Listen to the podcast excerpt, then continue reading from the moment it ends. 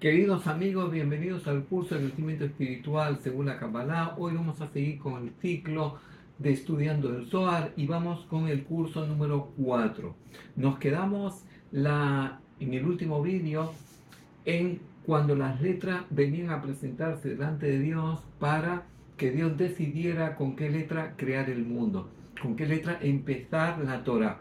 Y vimos que finalmente Dios eligió la letra Bet, la letra segunda que define la dualidad, porque este mundo lo define la dualidad, el bien, el mal, el amor, el odio, la paz, la guerra, el cuerpo y el alma, mundo material, mundo espiritual, y por tanto Dios dijo, esa es la letra ideal, porque por una parte la Bet es la dualidad, pero también es la verajá, es la bendición que el ser humano tiene la capacidad de canalizar la bendición, la abundancia del mundo espiritual al mundo material. Y por tanto, vino luego Dios y le dijo a la Aleph, ¿por qué tú no entras? La primera letra. Y dijo, ya que le diste el regalo a la letra B, no es digno que yo entre a quitarle el regalo a la letra B. Y por tanto Dios le dijo, tú serás la primera letra del abecedario y por tanto tú vas a definir la unidad. Quiere decir que la Aleph, tal como está escrita, es una Bav y una Yud arriba y una Yud abajo. La Bav que vale 6, la Yud que vale 10 arriba y otro abajo son 26, que es el valor numérico del tetragrama. Quiere decir que la Aleph define a Dios, define la máxima unidad, la unicidad de Dios, y por tanto define también a Dios como el uno, como la creación, y luego continúa en la introducción del Zohar diciendo, hizo Dios las letras grandes en el mundo de Binah, en el mundo de la creación espiritual, y las letras pequeñas en el mundo de Malhut, en el mundo terrenal. ¿Qué quiere decir? Pues este es el concepto que dijimos eh, en el vídeo pasado, de que Dios creó los moldes espirituales de las letras, y a través de esos moldes hizo bajar su energía, la energía espiritual, al mundo material y por tanto cuando nosotros dibujamos una letra, esa letra tiene la capacidad de canalizar la luz de ese molde paralelo en el mundo espiritual.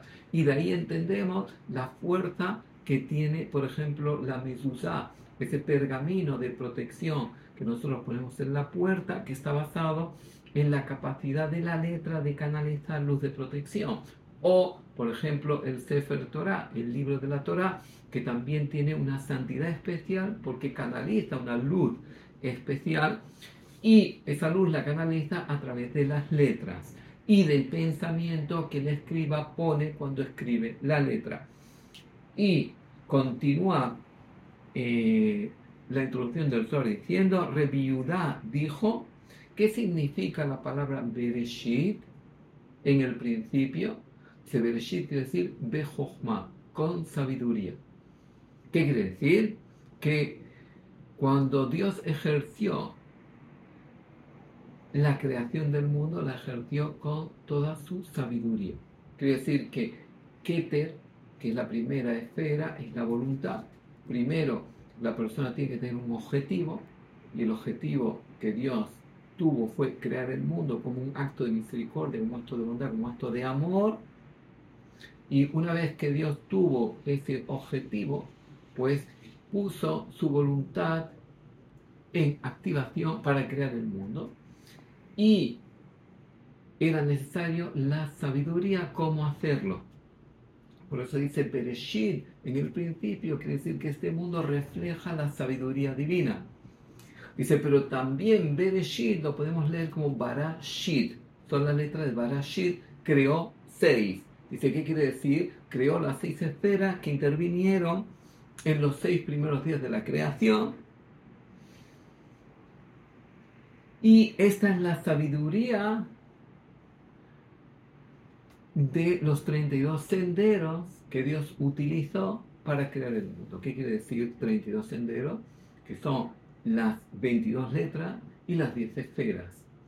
Y los senderos son los que unifican las, cada esfera y con las letras y por tanto lo que viene aquí el sol a decirnos es que esta sabiduría de Dios de crear el mundo, dice cómo Dios lo dice, dice, bajó su luz del mundo espiritual al mundo material, dice, a través de las 10 esferas, utilizando los moldes de las 22 letras, y por eso son 32 senderos de sabiduría.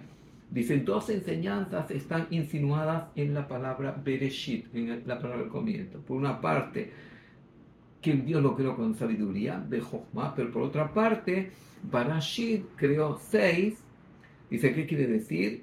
Dijimos que cada día de la semana, de los seis días de la creación antes de llegar al sábado, dice hay una esfera que manifestaba su luz en la creación de ese día. Es decir, la luz espiritual que se canalizó en este mundo para crear ese día, se canalizó el domingo a través de la esfera de Gesed, de la misericordia, el lunes a través de la esfera de la Geburá, de la disciplina, de la, eh, del rigor, el martes a través de la luz de Tiferet, de la compasión, el miércoles a través de la luz de Netzach, de la superación, el jueves a través de la luz de Hod, de no claudicar con la caída, y el viernes a través de la luz de Yesod, es decir, de la conexión que el ser humano tiene para llegar al mundo espiritual y así canalizar esa luz espiritual que se recibe el sábado que es donde se unifica Malhut combina, donde se, unifica la luz de la creación de la esfera divina con el mundo material, que es el mundo de Malhut. Y continúa el Sol diciendo que hay 50 portales de sabiduría. Dice, ¿qué quiere decir? Si tomamos las 10 esferas, hay 5 esferas importantes, que es el Jochmavina, luego Tiferet y Malhut. Dice, si tomamos eh, estas cinco esferas se subdividen cada una en 10, porque tenemos Keter de Keter, Keter de Jochma, Keter de Vina, se subdividen en 10, y si multiplicamos 5 por 10, son 50, dice, y estas son las 50 esferas de sabiduría. Dice, pero en realidad nosotros no podemos llegar al portal 50 de la sabiduría porque a ese portal no tenemos acceso podemos llegar solamente al 49, quiere decir Yesod de Malhut. Es decir, que la sabiduría dentro del ser humano está limitada y tenemos que saber que tenemos esa limitación, que por más que queramos investigar, analizar, reflexionar, tenemos nuestra limitación desde nuestra sabiduría. Por eso se dice que la primera letra de la Torah es la letra B, que está eh, que te, una raya aquí, una raya aquí y una en medio. Dice, pero para la derecha no podemos ir, tenemos que seguir hacia adelante, como que no tenemos esa capacidad de poder investigar qué ocurrió antes de la creación. Y continúa la introducción del sol diciendo, bienaventurado el que llega al mundo espiritual, al mundo venidero, después de su tránsito por este mundo sin sentir vergüenza, será como un pilar firme y fuerte. Dice, ¿quién es este bienaventurado? El que transformó la oscuridad en luz, quiere decir, el que supo controlar su ego, supo controlar su lado oscuro y actuar desde su esencia divina, desde su luz interna, Dice, el que supo transformar lo amargo en dulce, quiere decir la persona que no se dejó atrapar por la amargura, por la angustia, sino que supo conducirse por la compasión.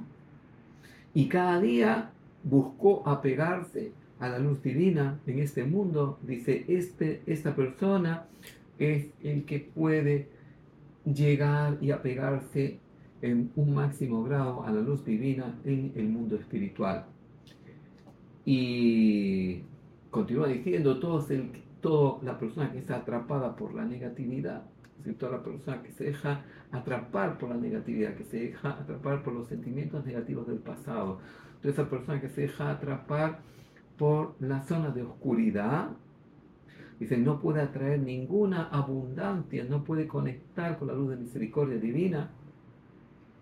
Dice, sobre esto está escrito, toda persona orgullosa, dice Dios, él y yo no podemos residir en el mismo lugar.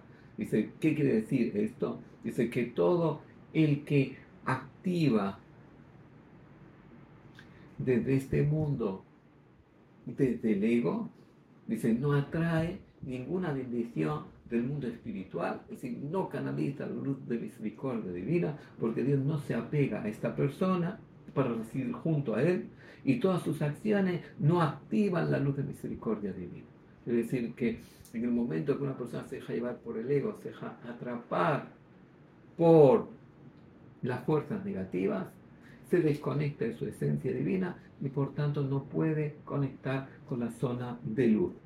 Y continúa el diciendo, Bereshit, dijimos que es Jochma, en la sabiduría que Dios utilizó para crear el mundo, Bara es Binah, es la luz de la creación, Elohim, dice, son las esferas intermedias, las seis esferas intermedias que Dios utilizó para crear los pies de la creación. Et es Malhut, quiere decir, es el mundo terrenal. Y dice, ah, y esto que generó, Shamaim Beale. En el principio creó Dios los cielos y la tierra. Esto generó la creación del cielo y la tierra. Dice, y luego vino el Shabbat, vino el sábado como séptimo día, como la dimensión espiritual de la creación. Dice, y Dios le dio una luz especial a este día y en este día baja esta luz especial al mundo, dice, es la luz divina, donde la persona tiene la posibilidad de alcanzar una elevación y una conexión con esa luz espiritual que rige en este día cuando para toda su labor creativa de la misma forma que el creador paró su labor creativa en el séptimo día. Muchas gracias por estar un día más con nosotros. Si les gustó, hagan like. Si todavía no se han suscrito a nuestra página, le invitamos a suscribirse a nuestro canal. Y si quieren participar en nuestros cursos gratuitos y ampliar todos estos conocimientos, les invitamos a escribirnos al email que aparecerá a continuación. Muchas gracias.